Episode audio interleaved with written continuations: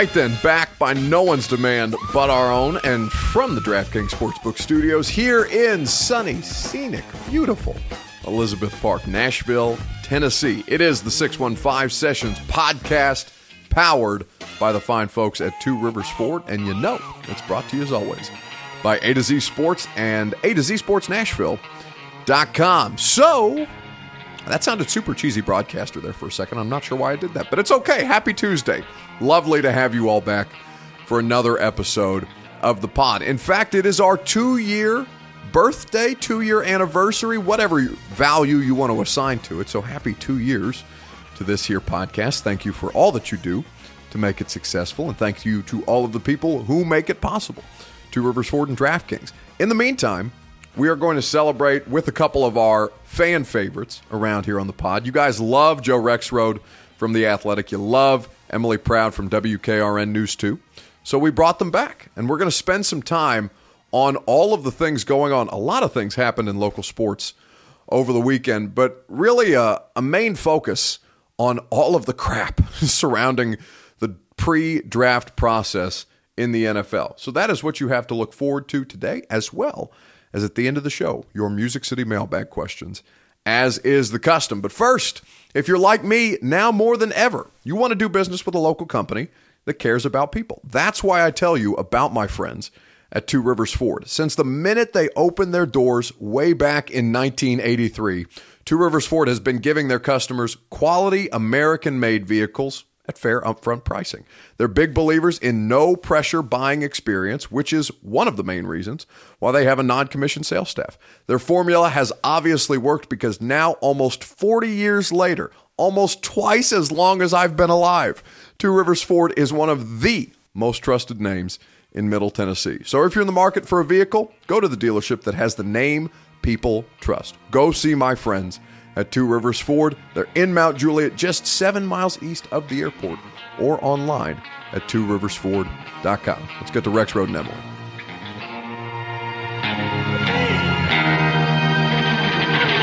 Back here, 615 Sessions podcast from the DraftKings Sportsbook Studios. Well, I am from the DraftKings Sportsbook Studios. Emily is very professionally decked out in a blazer from WKRN News 2. Joe Rexrode is in a room where he is, what are you wearing on your shirt? The Beastie Boys. Beastie Boys. Joe Rexrode. Check your head, baby. Of the Athletic. Emily Proud of WKRN News 2. All right, so we started, we we were getting ready to start the podcast, or I was getting ready to start the podcast, and then all of a sudden Emily noticed that Rexrode has a picture of his face behind him that I'm going to make you go get right now. And really, like we, there's not enough of my face, you know, out there. I think so. No. A lot of face. So Rexrode is going for the audio audience. He is fetching. Oh, all A- face, no neck. Team. All face, no neck. Team Rexrode Samoa's box. Samoa. Obviously, of Girl Scout cookie fame. So now, Rexrode, you may tell the story since I can use it for content. Yeah. So Brad Schmidt and I, my buddy and former uh, coworker at the Tennessee, and we got into a, a big argument. The, I think we got an argument in the newsroom. I think it's how it started about the best Girl Scout cookie. And I know most people like Thin Mints. I think Samoa is the greatest cookie ever ever made. So um, we had a little debate, and and a local Girl Scouts troop came to the office, showed up with those, uh, one for him, one for me, and also with a bunch of cookies, and I ate most of them. There's my Uh, story. Emily, is the are are the Samoas the greatest of the Girl Scout cookie?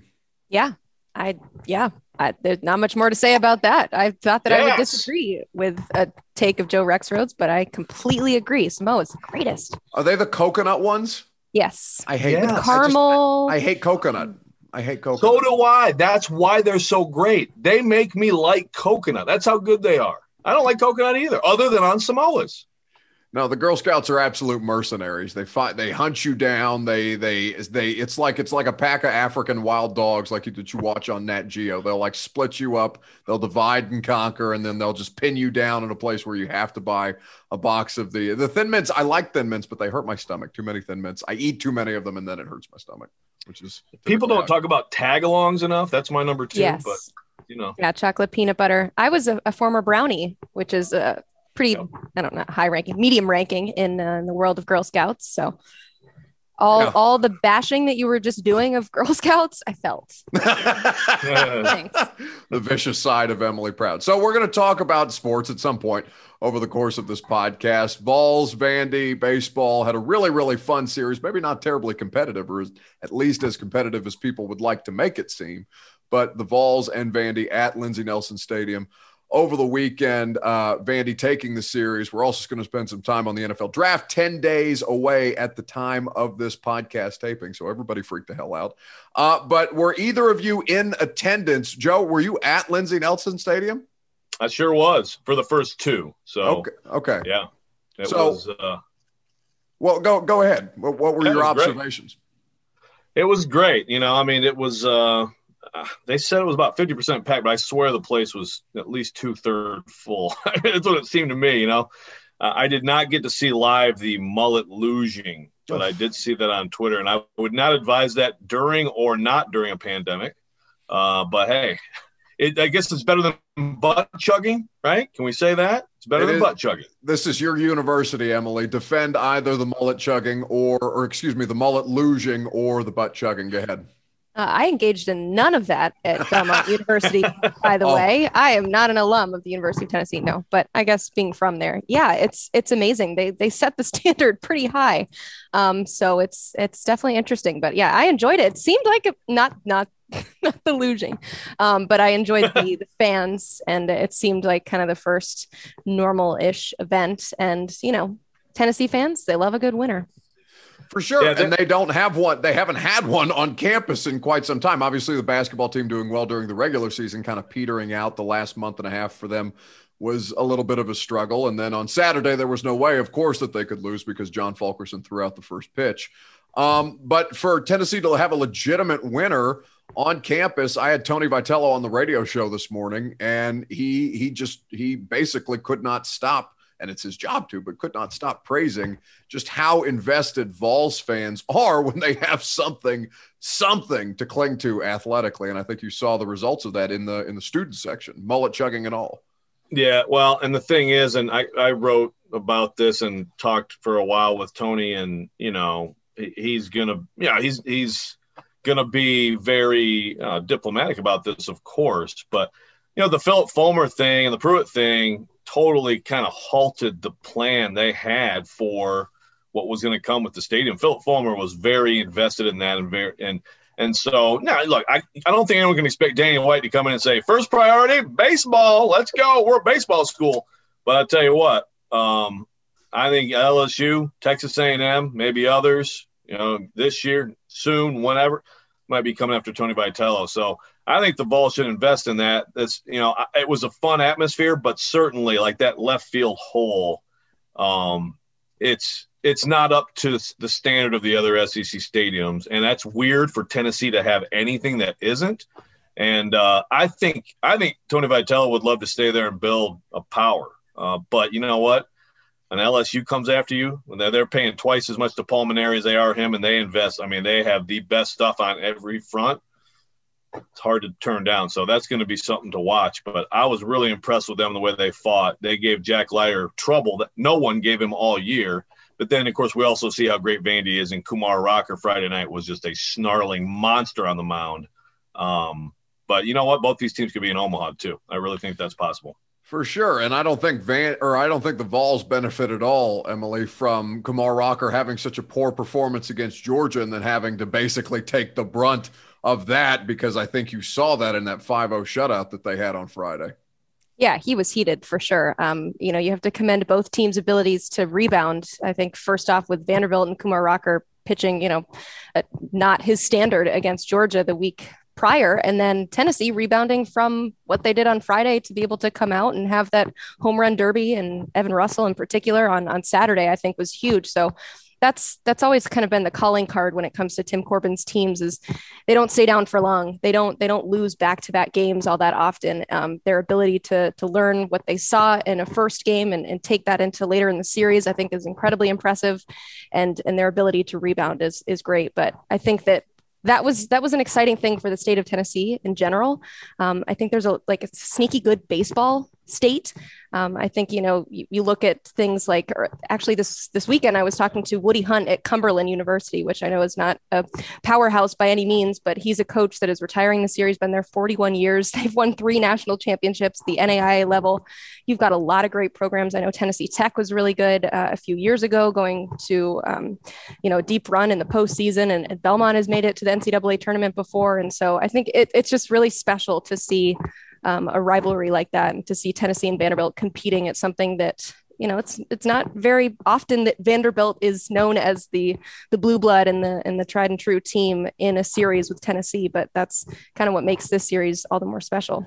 Well, I got a little bit of shit on the radio show today because I had uh, I had Vitello on, and obviously the Vols lost the series, but just a very it's it's a loud minority of Vandy fans that come screaming out of the woodwork anytime that you praise the University of Tennessee, especially in Vanderbilt sport. And and I the more that I thought about it, it, it is fair criticism um, because there's just so many more damn Vols fans than there are Vandy fans. So at that point, I'm playing the hits when I have Vitello on the radio. Well, it's, uh, it's kind of like when people were calling UCLA a Cinderella story in the NCAA tournament. It's like there's so much rich history there, even though they were an 11 seed making it to the Final Four. It's it's kind of a similar thing with Tennessee. Is it's weird to promote them as that plucky underdog that stood up to the big powerhouse in, in Vanderbilt. So I get it from that perspective. But when it comes to baseball, Vanderbilt's a standard. They're the defending world champions. Right.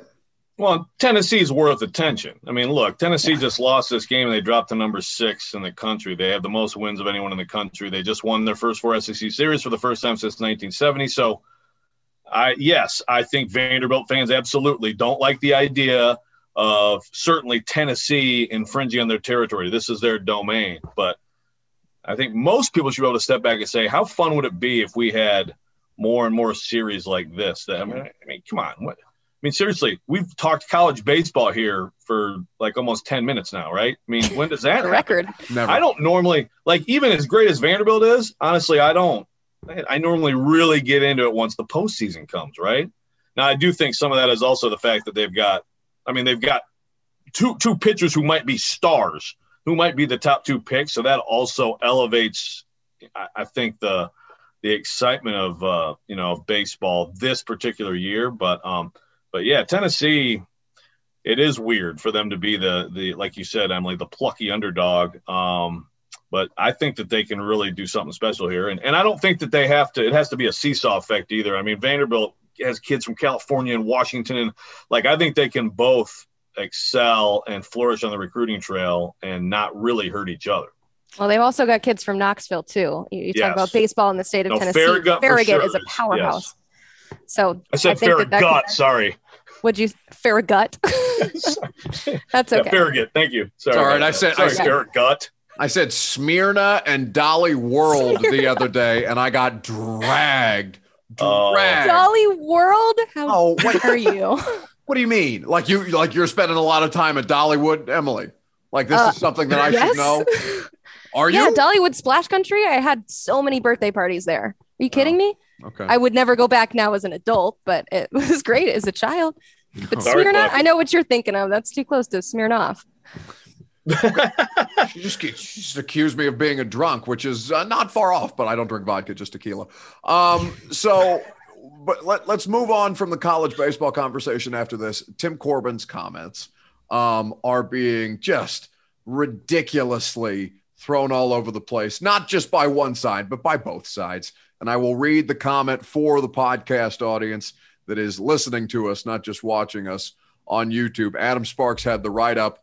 Tim Corbin, after Sunday's 10 to 4 win over at the time, uh, the number four, vol- or excuse me, the number five volunteers, uh, said this environment here, I don't know what we're doing in Nashville, but there aren't many empty seats he adds parenthetically at UT now. Let me just tell you, COVID does not exist in Knoxville. There are a lot of people here having a good time and sometimes at our expense. We just need to do our part to play baseball. They created a very good environment here for baseball, and I credit them. Now, Sparks did a good job in following up outside because he could see it uh, just as the same way that all of us who saw it tweeted out on Sunday could see it coming. He texted Corbin to kind of clarify his answers specifically on COVID.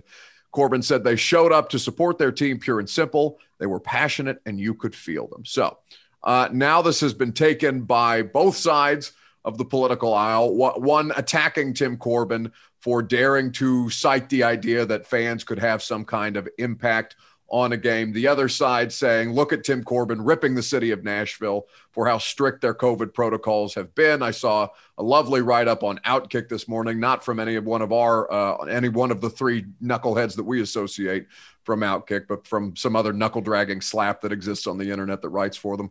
Um, so now it's just, just so stupid, Emily, all of it, both sides, both of them. Anyway, uh, so what did you, what did you make of, Corbin's comments and how, I guess, what, what did you make of it, Rex?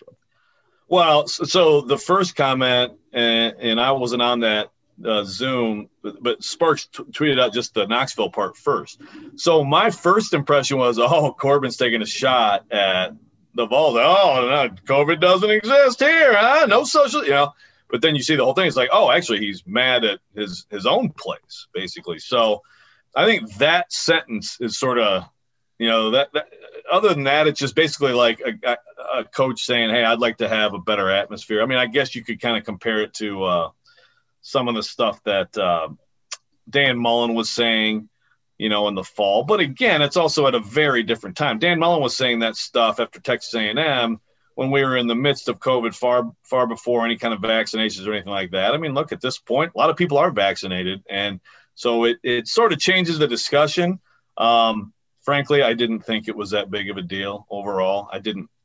I, I think that he's frustrated that they've had, um, you know, very very small crowds here. I mean, AD Candice Lee immediately tweets out, "Hey, I want more people too," and we're relying on Metro Public Health, and they've by the way, they've upped it, and so the Vandy will have more this weekend against Mississippi State, just like the Preds are going to have more tonight against the Blackhawks. But I don't know. I, I, didn't think it was that big of a deal, but it's also like we're it's it's so much fatigue about all of this, including you know parsing quotes from coaches. Well, and I guess that's what it comes down to him because like anytime somebody says the word COVID, it immediate at least at least at this level right? At least at a at, from a public figure who is at a press conference and covid is brought up immediately some kind of meaning is assigned to it. Now in this case it's a totally reasonable thing for tim corbin to say hey based on what the health guidelines are in davidson county and whatever what nash what happened on friday night for nashville or i guess that was saturday but friday night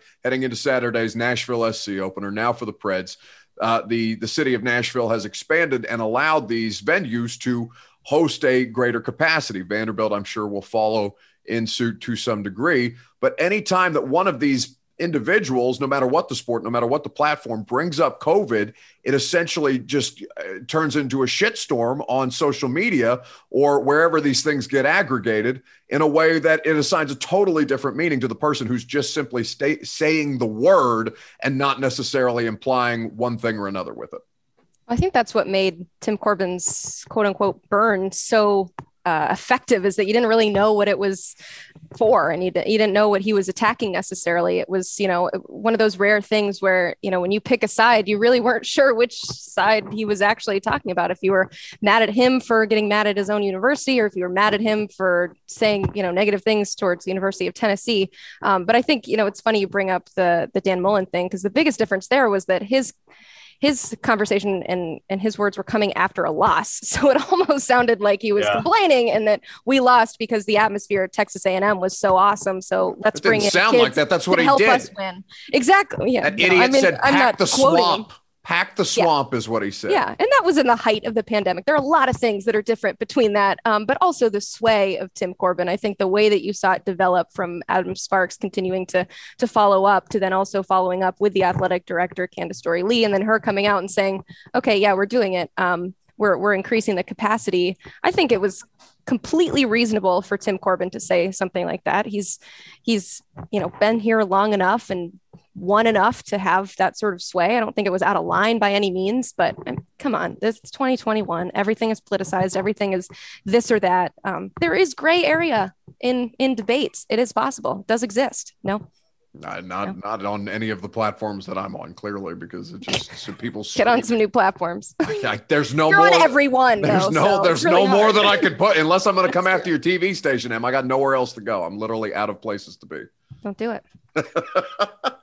so, uh, transitioning from college baseball, it is obviously the ramp up the pre draft process. We are 10 days away from this godforsaken thing uh, when we can finally stop doing mock drafts, stop citing other people's mock drafts, trying to assign some ridiculous, you know, stock up, stock down in a time where nothing is really happening to indicate that any of these players should go up or down. What is the what is the most do you guys enjoy this part of the year? Like honestly, like do do you enjoy this part? Because I I don't know if I'm alone in finding it just exceedingly frustrating.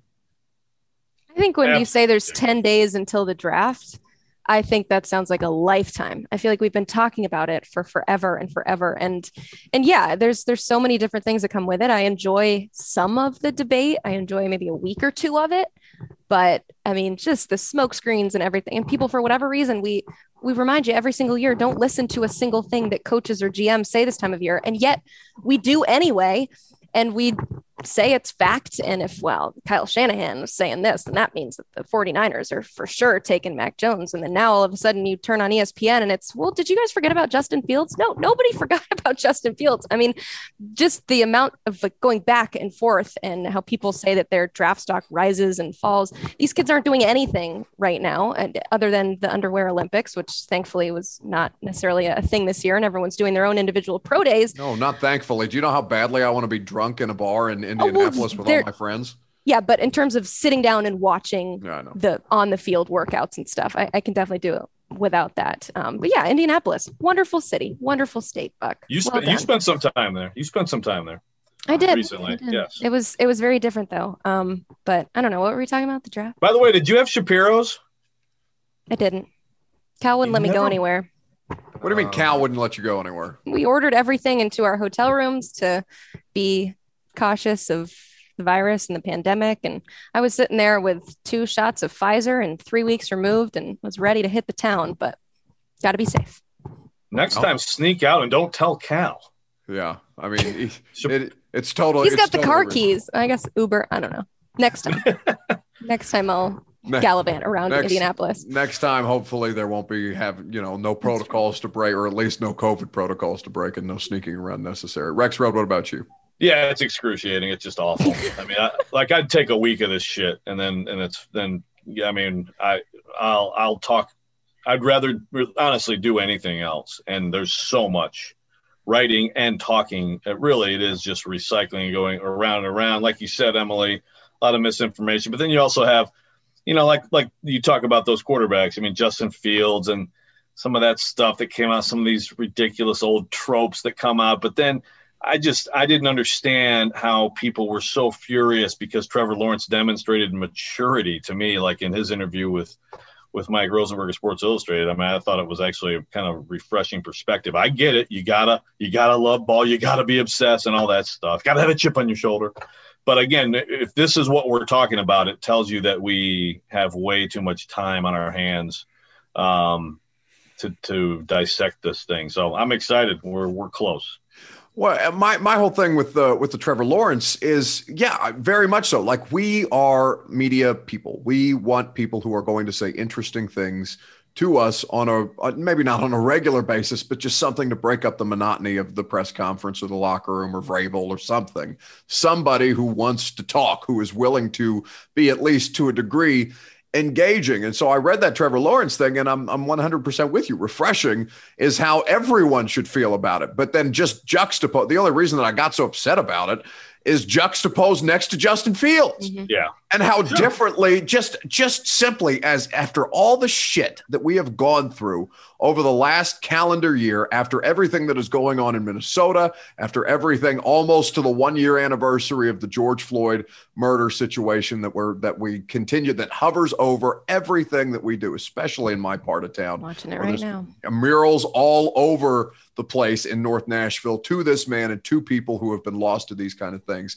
Just the just as blatant and obvious as it has ever been the difference in discussing a white quarterback and a black quarterback in a way that it's it's it has bothered me in years past but i just don't understand i just don't understand how it can be that just in your face after everything this year, and we still have the same discussion as we've been having for ever since this godforsaken thing, you know, became such a spectacle. It drives me insane. No, it's it's it's infuriating, you know. And, and the thing is, like, I'm old enough, you know, to I, w- I was alive like when Warren Moon was just dismissed out of hand, which made no sense at all. He was going to be he would have been a star immediately, but just I mean, purely just like color of his skin. That's it. Just dismiss out of hand. Go to the CFL. I mean, that's just in, in, insane to think that's in your lifetime. Um, I mean, that, I think things have gotten better, but but here it comes again. You know, and you know, just it's it's also there with with coaching, with with nepotism, with uh, with the fact that we still really can't see uh, black coaches get elevated at the at the high college level and and at the professional level like they should be. Get the opportunities, get the networking. I mean, how long do you have to keep talking about this stuff before it gets better? Yeah, I, th- I, think it's more subtle these days too. And when people think of of racism, they think it smacks you right in the face, and it's just it's very easy to detect. But it's all these, you know, kind of subtleties and and these biases that you know aren't aren't as blatant and obvious as you know coming out and just saying it um, straight up it's it's all these little things that you see with yes the difference between how the one comment from one person saying that they heard from somebody else that justin fields was not um, you know not great when it, it, comes to working hard. And he was what was it? The, the first one out last one in sort of guy. You hear that one comment and it completely right. changes the game in the offseason in terms of talking about this kid and, and who he is as a competitor. Yet we all saw with our own two eyes what happened in the semifinals of, of the college football playoff, and that exactly. he got busted and absolutely showed his fight and his guts and his effort. And yet we take this little thing and run with it. And I say we because, you know, although I think we all agree on this podcast right here that we think that it's nonsense and it's crazy, but this was something that was talked about so much, and it, it's so frustrating from that standpoint. And then to see the reaction to the Trevor Lawrence thing, it's it's completely maddening. But it's it's harder to detect these days. But I also think I'm, I'm trying to put a positive spin on it and that so so many more people are coming out and um, exposing it and making sure that it, it's known. And i know sometimes that's misconstrued as the quote unquote cancel culture and everything. It's it's accountability culture. And so i i, I applaud you buck for going off on, on, the tangent and stuff. I think it's an important conversation that, that we need to have. It's a tough one um, but it's it's important to expose it when it does come about so people realize that it's happening Speaking of cancel culture, and I know they're never going to advertise with this podcast, so I don't give a shit with their $750 Smokey the Bear hats. Hat works with this stupid cancel culture billboard that they put in Edge Hill. Uh, cancel culture, cancel, cancel culture before what? it cancels us all. Hat works, the,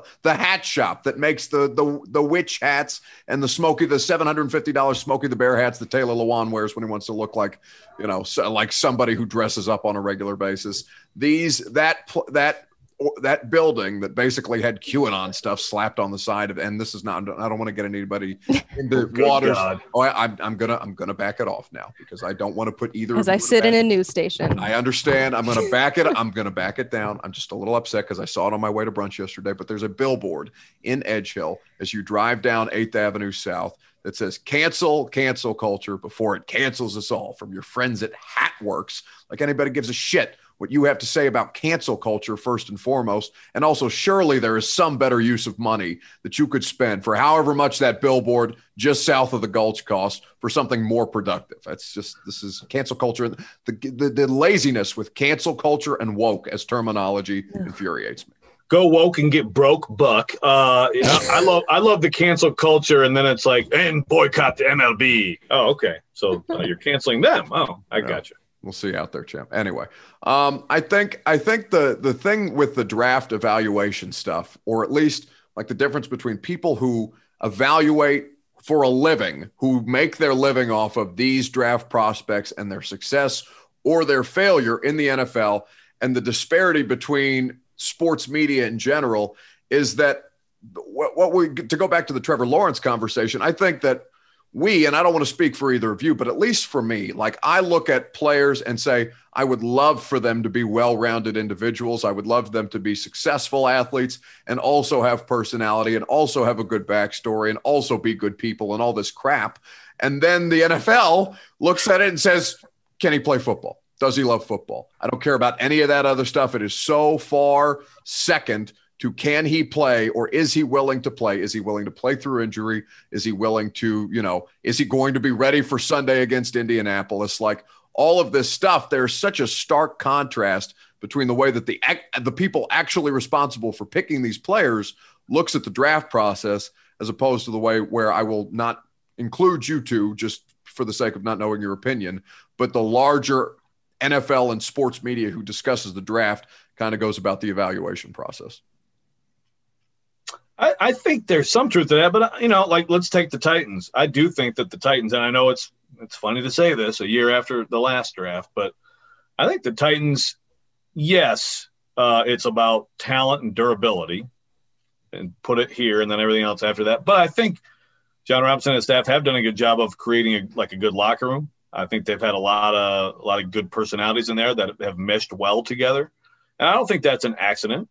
I, I don't think that's uh, just incidental. You know, I think that they've actually uh, put in good work on that. Again, we know obviously the massive whiff of Isaiah Wilson, but I also, you know, I, honestly, I give them less crap for that than probably most people in this town because I really think that his stuff activated or happened after he got here and that the red flags were pretty mild. And even from whatever I've been able to gather about other teams on him too, not much, but I, I do think that the Titans have been better probably than some teams at um, maybe at times going, you know what, personality here. Now, maybe sometimes you overvalue personality when you take a Corey Davis number five, for example, right? I mean, I, I think that that you could argue that that maybe they loved him so much as a guy, you know, that they reached there. But uh, I think it's been effective for him overall. I think it's part of why they've won in Jon Robinson's tenure. Am I off base on this? I don't think so. No, I, th- I think that, you know, and it, the good thing too is that the Titans haven't just taken a bunch of what we would call necessarily sure things when it comes to just great personalities and guys with no uh, red flags, sort of so to speak, in their past. I would bring you know Jeffrey Simmons up as an example of clearly you sit in a room with that kid and you understand that what's in the past is in the past. Um, but that was you know seen as, as a risk. I mean as evident on you know what espn did as soon as the pick was drawn the you know, the five minutes afterwards was just spent talking about what happened um, in in high school in his past. And I would say too, Taylor Lewan was also a guy that had come out with um, some question marks surrounding off the field things. And so the Titans have been able to take quote unquote risks on, on some of these guys because they've done a good job at vetting them. So for all the Isaiah Wilsons, there's been there's been some some really good guys that have come in and done so much for the Nashville community and have stepped up for the for the team in general. Um, a lot of really high character guys, and I, I, will say this year the virtual element has to play a part in that as well. Um, also the fact that you know we're in the year 2021, a lot of these guys have media coaches and, and coaches telling them the exact things that they should be saying, so it's a lot harder to weed through some of the bullshit that they tell you that they tell every single team. Um, so it does does make it difficult, but I think a lot of that goes into like a good gut feeling and trusting yourself and trusting your instincts. And I'm sure we've we've all done that as human beings before, and it doesn't always lead us in the right direction. Um, but but if you stick to it, you know, they I feel like they've had more wins than than losses for sure. Well, we will find out soon enough, and it can't come soon enough to get this thing yes. just finally underway, so we can get back to, at, you know, at least for the NFL draft. I will say this: it gives us something because without without football, I realize just how how little there is now that I like uh, have the, the radio show every day and have the streaming show every day and have the podcast once a week like football is so much of it and people cannot help but consume it so there is something to it, even as we uh, even as we who are paid to do it um, are complaining about the fact that it just is un unending the draft coverage. Uh, I you know I don't want to keep you guys much longer with with just bullshit, but I feel like we haven't talked in like a long time, and uh, just yeah. like generally questions. What do you mean? Question, questions? Questions about what? Oh, for the for the uh, for the mailbag. Yeah, but we the mailbag is sponsored, and it's a it's a whole different thing. So I uh, and we didn't get. So we're any, not allowed to answer them. No, I thought that's what it was. Yes, I, I preparing. I wanted it to, and I wanted here. So full disclosure, since we're live producing the podcast, um, I I wanted them to be questions involving the two of you, but I did not get any questions involving the two of you. So I figured that the the mailbag would be best served um, because it's just godforsaken draft question. you thought hurts. there'd be like a Rex showed, why are you such a dweeb or something in there, right? no, I just, you know, some t- people like to interact. You know, you guys get engagement, I think, every time you guys come on the podcast from from the people who regularly subscribe and they like the dun- dynamic between the three of us and all of the different pairings that we do with the people that come on the podcast. So I was hoping for a little more human interest, but nobody cares about us as people. They just want to hear us talk sports, idiot. Oh. you know. Sorry for putting you on the spot there. I I was I was excited. I retweeted it. I was like, put put your questions in the mailbag. No, nobody cares. No, nobody cares about us. I mean, I, I, can answer some Rondale Moore questions. The Titans should draft Rondale Moore. There's, no, there's one of my answers for you, dude. I'm 100 percent down with that. So down, and I hate and I hate everything Purdue. Dennis Kelly. Boiler up, Buck. Dennis Kelly telling me so, going so far as to tell me to suck it in his goodbye statement to. That's uh, pretty awesome. The Titans. I was I read that shit on the air live. Like I was like, ah, do people care if I read the statement from Dennis Kelly? It looks looks like you know Dennis, well well thought out guy. I'm sure it's nice, and so just reading through the statement line by line on the radio, and I get to in parentheses after the Purdue fight song quote, "Suck it, Buck." So you know, I got I got good content run out of it, but uh, yeah, De- Dennis Kelly and, and all things Purdue can sit on it because he got his master's from IU. Oh, Amazing. I did not realize that. Oh, yeah. oh, oh very nice. So it's a fraud. He's a fraud at this point. Um, when do you think they're going to let us back in in the facility at St. Thomas Sports Park? Like I th- this this the whole I asked because the whole genesis of this podcast is so people can feel like they're sitting in the media room with us, basically. Because I miss those conversations, even as Teresa Walker made it smell like microwave mashed potatoes every time she heats something up in the microwave. Um, and and the, there's candy though.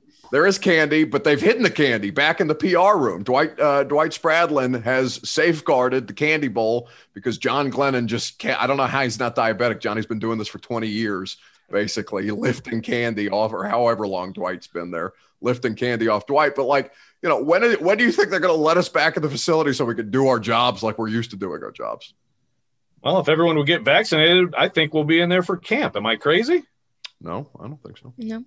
Where where hope. will the media room be? Are they moving us with the new additions and everything? Oh yeah, we are in the new wing, which I'm sure is going to be very nice. But we are as far away as humanly possible from actual football um, by design. So it's us and the sponsors that they've sent off to the new wing. And they're gonna they're gonna you know I'm sure it's going to be very very nice. I'm sure um, the accommodations will be hopefully a little more spacious for the sake yeah. of all of the smells.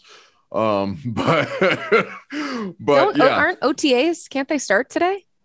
Yeah, today's the first day. Yeah, so we're, we won't be out there for anything this summer. I don't think. Speaking of the smells like that, well, like I will miss, and, and this is going back a little bit, but like walking by Terry Robiskie's office and smelling whatever he just got for takeout that day. You know, like there are some little interactions like that that we won't have anymore, I guess. But I'm pretty excited. I I I mean, it's been a little bit cramped the last couple of years, so I'm I'm I'm I'm excited, and uh, uh, yeah, I hope it's I hope it's by then. Well, I like I assume we're still going to be we're going to still have to like walk through the facility to get to the auditorium unless they've designed like a special tunnel just to just to shuttle us all through like a cattle, you know, like one of those things they herd cattle onto trucks with. like a trap door chute that we just have to like yeah like like a water ride or something. Except so can't talk to anybody. Except Terry sends him to the parking lot. Terry and Kaharski's. Yeah. Who else do we need to rip on? Who else everyone. do we need to rip on the Titans beat? We haven't, really we, haven't we haven't mentioned Luke Worsham yet, so we gotta, gotta throw him out there. Vrabel's favorite. Yeah. Mm-hmm. So no, I think I think so. So we've had this discussion before, and I'm pretty sure Mike's going to be on the radio show after the draft. So I'm going to save this for him because I bet, I, yeah, you know, I feel I feel like the press conferences we find all the football shit out that we're going to find out. So I'd rather just bullshit with Mike and and see if I can piss him off by wasting his time intentionally. Um, Isn't that what we do every week? Basically, depending on how how many times you want to re-ask, what's Derrick Henry's ceiling this year, Mike? Um, but yeah, his workload. How about that workload, Mike? Yeah, that seventeenth game. Are you gonna play him less? But that, I, you know, I really, I really do. You know, again, not to keep you guys later than we need to, because at this point, this is we've talked about all the things that we need to talk about, but we don't get the opportunity to interact the same way that we used to. I don't bring anybody to the house anymore to do the podcast. We obviously don't get together in the media room. We don't get together in the press box, basically. Um, we miss you too, Buck. Is that what you're trying to say? I miss Yeah, you guys. come on, just come on and say it, Buck. No, I don't mind. Listen, I, I fucking hate Joe Rexrode, but I miss Joe Rexrode. That's okay. like I understand. So we're all vaccinated, yeah. One shot. Yep. One shot down. I'm Okay. uh, I'm double shotted up on May the third. Well, I think you know. I think there has to be some sort of a happy hour pretty soon too, right? Media happy hour. Yeah, but where Yes. where would we take everybody? Like, not everybody's going to show up. Kaharski's going to want to be invited, but then not go. Um, I don't know what you guys did, but when we were on lockdown, all the ladies of Titans Media hung out via Zoom and we had happy saw that. hours once a week and it was awesome. I, I saw that, and we were all jealous. Yeah, why was this? This is uh, what? What is this bullshit girls club? What is the sexism in, in Titans media? What? What do you mean? I don't know. I don't know. You may n- you may never know what uh, what happens in the Titans Media um, hap- virtual happy hour Zoom. stays stays there. Yeah. That's what I'm saying. Like we can't. Paul won't show up. Turron doesn't drink. So like, where do we go that everybody is gonna is gonna want to get together? Not Broadway. Can I just say that? I was uh, i went to the nashville sc game and i uh, i walked across the pedestrian bridge to get my lift just because i needed steps. I had a big dinner and i felt like a piece of shit. So i wanted to walk and the weather was nice and broadway gave me anxiety. Like Wow. it is all the way back all the way back in a way that was jarring to me just like the rooftops and i it's I, which is good i guess um financially but oh like Yeah. i don't want to have i don't want to have to do another virtual football season. I just don't. I don't i don't want some new you know, like there's this uk variant and the south Yes. african variant. I don't want a broadway variant. Like I i'm just i'm waiting for the minute where there's a broadway nashville tennessee variant of covid-19 that's been spawned in some back alley behind crazy town A Kid Rock butt chugging uh, strain that uh, you know. Just yeah, yeah. We don't need that. We don't need that, man. Tim Corbin I'm clearly has not gone down to Broadway because COVID does not exist there either. Well, I'm just assuming that they're they're all vaccinated, right? That's I'm I'm just gonna go with that. uh, I 20 feel- somethings were first in line to get vaccinated. I, Uh, I, uh, I am I am willing to put uh, to put my money on the idea that the vast majority of them are not vaccinated, given the way that even Broadway was politicized in the middle of all this crap. But this is a conversation for another day. Are we Proud- recording? yeah, we are recording. What do you Oh, okay. I, I thought I thought you like stopped the podcast and then we were just chatting afterwards. No, okay.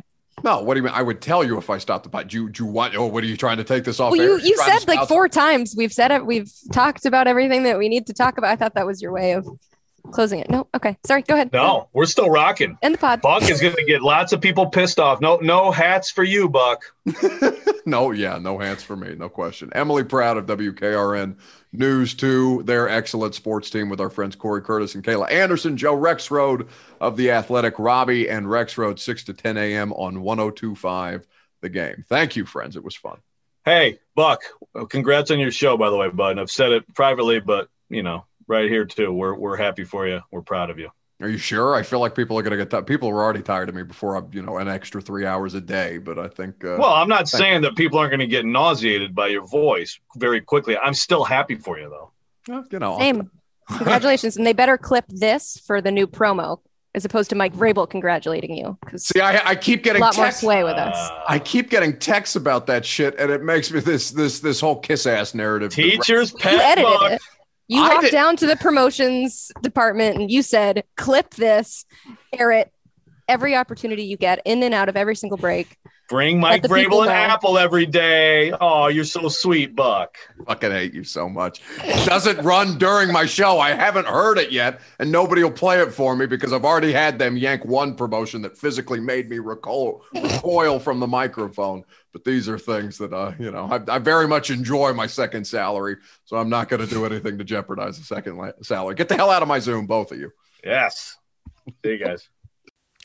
Music City mailbag, as is the custom here on a Tuesday. We will get to them momentarily. We have several for you on this second anniversary, the second birthday of the 615 Sessions podcast.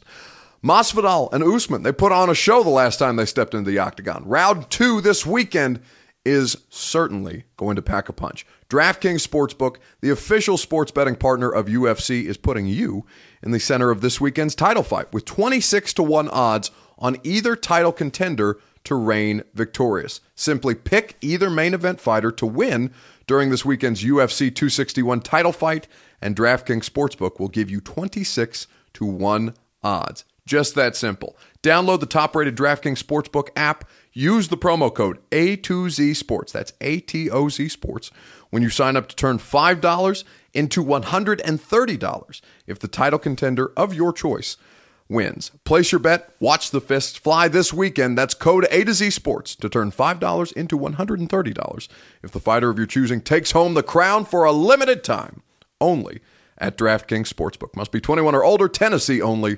Restrictions apply. See DraftKings.com slash sportsbook for details. If you or someone you know has a gambling problem and wants help, call or text the Tennessee Red Line, 1-800-889-9789. All right, to the mailbag we go, as per tradition. Warner08, who is one of our frequent mailbag question asks, askers, asks, Buck, am I crazy? But if the Titans could get Clowney for half of what the Browns paid – and he wasn't just hunting a payday, wouldn't you stay here where you might have a legit chance at a good playoff run? Not as much pressure on you with Dupree being brought in, just a thought man. So, this is coming off the news last week that Jadeveon Clowney signed a $10 million super incentive laden deal with the Cleveland Browns after spending not even a full year, eight games with the Tennessee Titans, and having his season end in injury. So what Warner is asking um, is really invalid because what he's asking is could the could uh, could the Titans get Clowney for half of what the Browns paid if he wasn't just hunting a payday when you stay here? What if he's just hunting a payday? Warner, I appreciate the the romanticization, I think is the word, of what Jadeveon Clowney's intent is. Jadeveon Clowney shut it down last year so that he could keep himself as healthy as humanly possible to cash in again this year in free agency. Clowney has made his intentions clear. He is going to play for a team that looks to maximize him, which would not be the case here in Tennessee. They are looking to use Clowney. If they were to keep Clowney, they would be looking to use Clowney as a piece, not as a feature. But also, he's looking for a place that's going to continue to value him at a certain financial figure. Now, uh, a $2.75 million pay cut for Clowney is not ideal. And again, he may not see the full value of that $10 million based on how the contract is structured because his health is uncertain. But for, for, for you to assume that Clowney was more interested in a playoff run than he was in a paycheck you are misunderstanding who Jadeveon Clowney is, I think. And that's not an indictment of him. That's just that's just who or what Clowney is interested in. And also the Browns are a good team. Like he can he can do some damage in the AFC North. Certainly with Pittsburgh seeming like they're at, at a kind of the end of their run, the Bengals are are still a little further away, I think, from legitimately competing. Of course, you have the Ravens and Lamar Jackson. So that is no slouch. That is stiff competition, but Cleveland's a really good football team. So it's not going to hurt Clowney to go there, especially because he has Myles Garrett, but he has to be able to play. He has to be able to finish the season if he wants to see the full dollar amount. And what'll probably end up happening is Clowney, something will happen. He'll shut it down. He'll hit free agency again and look to cash in again and keep doing these one year deals because that's what Clowney is going to do at this point in his career. But I appreciate the uh, I appreciate the way that you're thinking a little bit romantically about the intentions of Jadeveon Clowney. Swang Gang three four three Thomas on Instagram writes in. So he's asking me about a brunch spot that I spent my Sunday at in Green Hills. Now, no free shout outs, so we're not going to mention the name of the brunch spot. But I did have brunch. I rarely go to brunch on Sundays because normally you want to have a drink at brunch. I can't drink at brunch because I have this primetime show, the A to Z Sports primetime show on Sunday night on all of our social platforms for A to Z Sports Facebook Live, Periscope, YouTube, and Twitch TV. I'm sure many of you have seen it if you follow me on social media. Uh, so, brunch, not typically something that I do. But in this particular instance, I went to brunch and I went in Green Hills because I was on a my my girlfriend is gutting my closet. Not that anybody cares. And by the way, this is totally welcome. Like my closet needs to be overhauled, and I have zero sense of style. In fact, the only reason that I look presentable when some of you guys see me at Titans games, or I saw some of you this weekend at, at the Nashville SC season opener. I took some shots with our friend V Love. Uh, I don't know what kind of tequila it was. It was not terribly great tequila, but you know, in the spirit of uh, in the spirit of enjoying the audience when we get to see you guys, took some shots with V Love. Okay, but anyway, Sunday brunch. So I went to Sunday brunch in Green Hills, and the thing that stuck out to me about Sunday brunch in Green Hills is that it's very, very different from where I live in Elizabeth Park. Elizabeth Park is in North Nashville. North Nashville, um, many people don't like to come over here, which is dumb because North Nashville is a wonderful place with a very rich history and very good people. But North Nashville is not necessarily where most people would come for a brunch spot. Although we are being invaded, I've seen bird scooters over here. I've seen bachelorette parties over here. So the the spread, you want to talk about super spreaders, bachelorettes super spreaders, and I'm not talking about COVID. I'm just talking about general gentrification is coming to my neighborhood. But, you know, selfishly, it's good for my property value. Anyway, so Green Hills brunch, not like North Nashville brunch, and I felt very, very much out of place. Now, the establishment for Swang Gang's question, very good. I had salmon eggs Benedict with a, I think it was an iced pumpkin spice latte, which is about as basic white girl as you could possibly get. But it was very, very delightful. I was made uncomfortable though by just generally the people that I was around. Like, which is not, you know, not to disparage the good people of Green Hills. I, I very much like the places that are in Green Hills to shop, but these are not people that I generally want to spend my time around. These are, you know, Nashville's uh, very, very well off community. It's may it's not quite Brentwood. It's not quite Franklin because obviously many rich people live in Franklin Brent, Brentwood as well. But and you know, it's not like I, am not I'm not a stranger to. Uh, I'm a very very spoiled individual. I get paid outrageous amounts of money to do this podcast, to do my radio show, to do my primetime show. Uh, way more than I should. Don't tell my bosses. Hopefully, they're not listening. But I get I get I, I'm obviously in a position of financial comfort.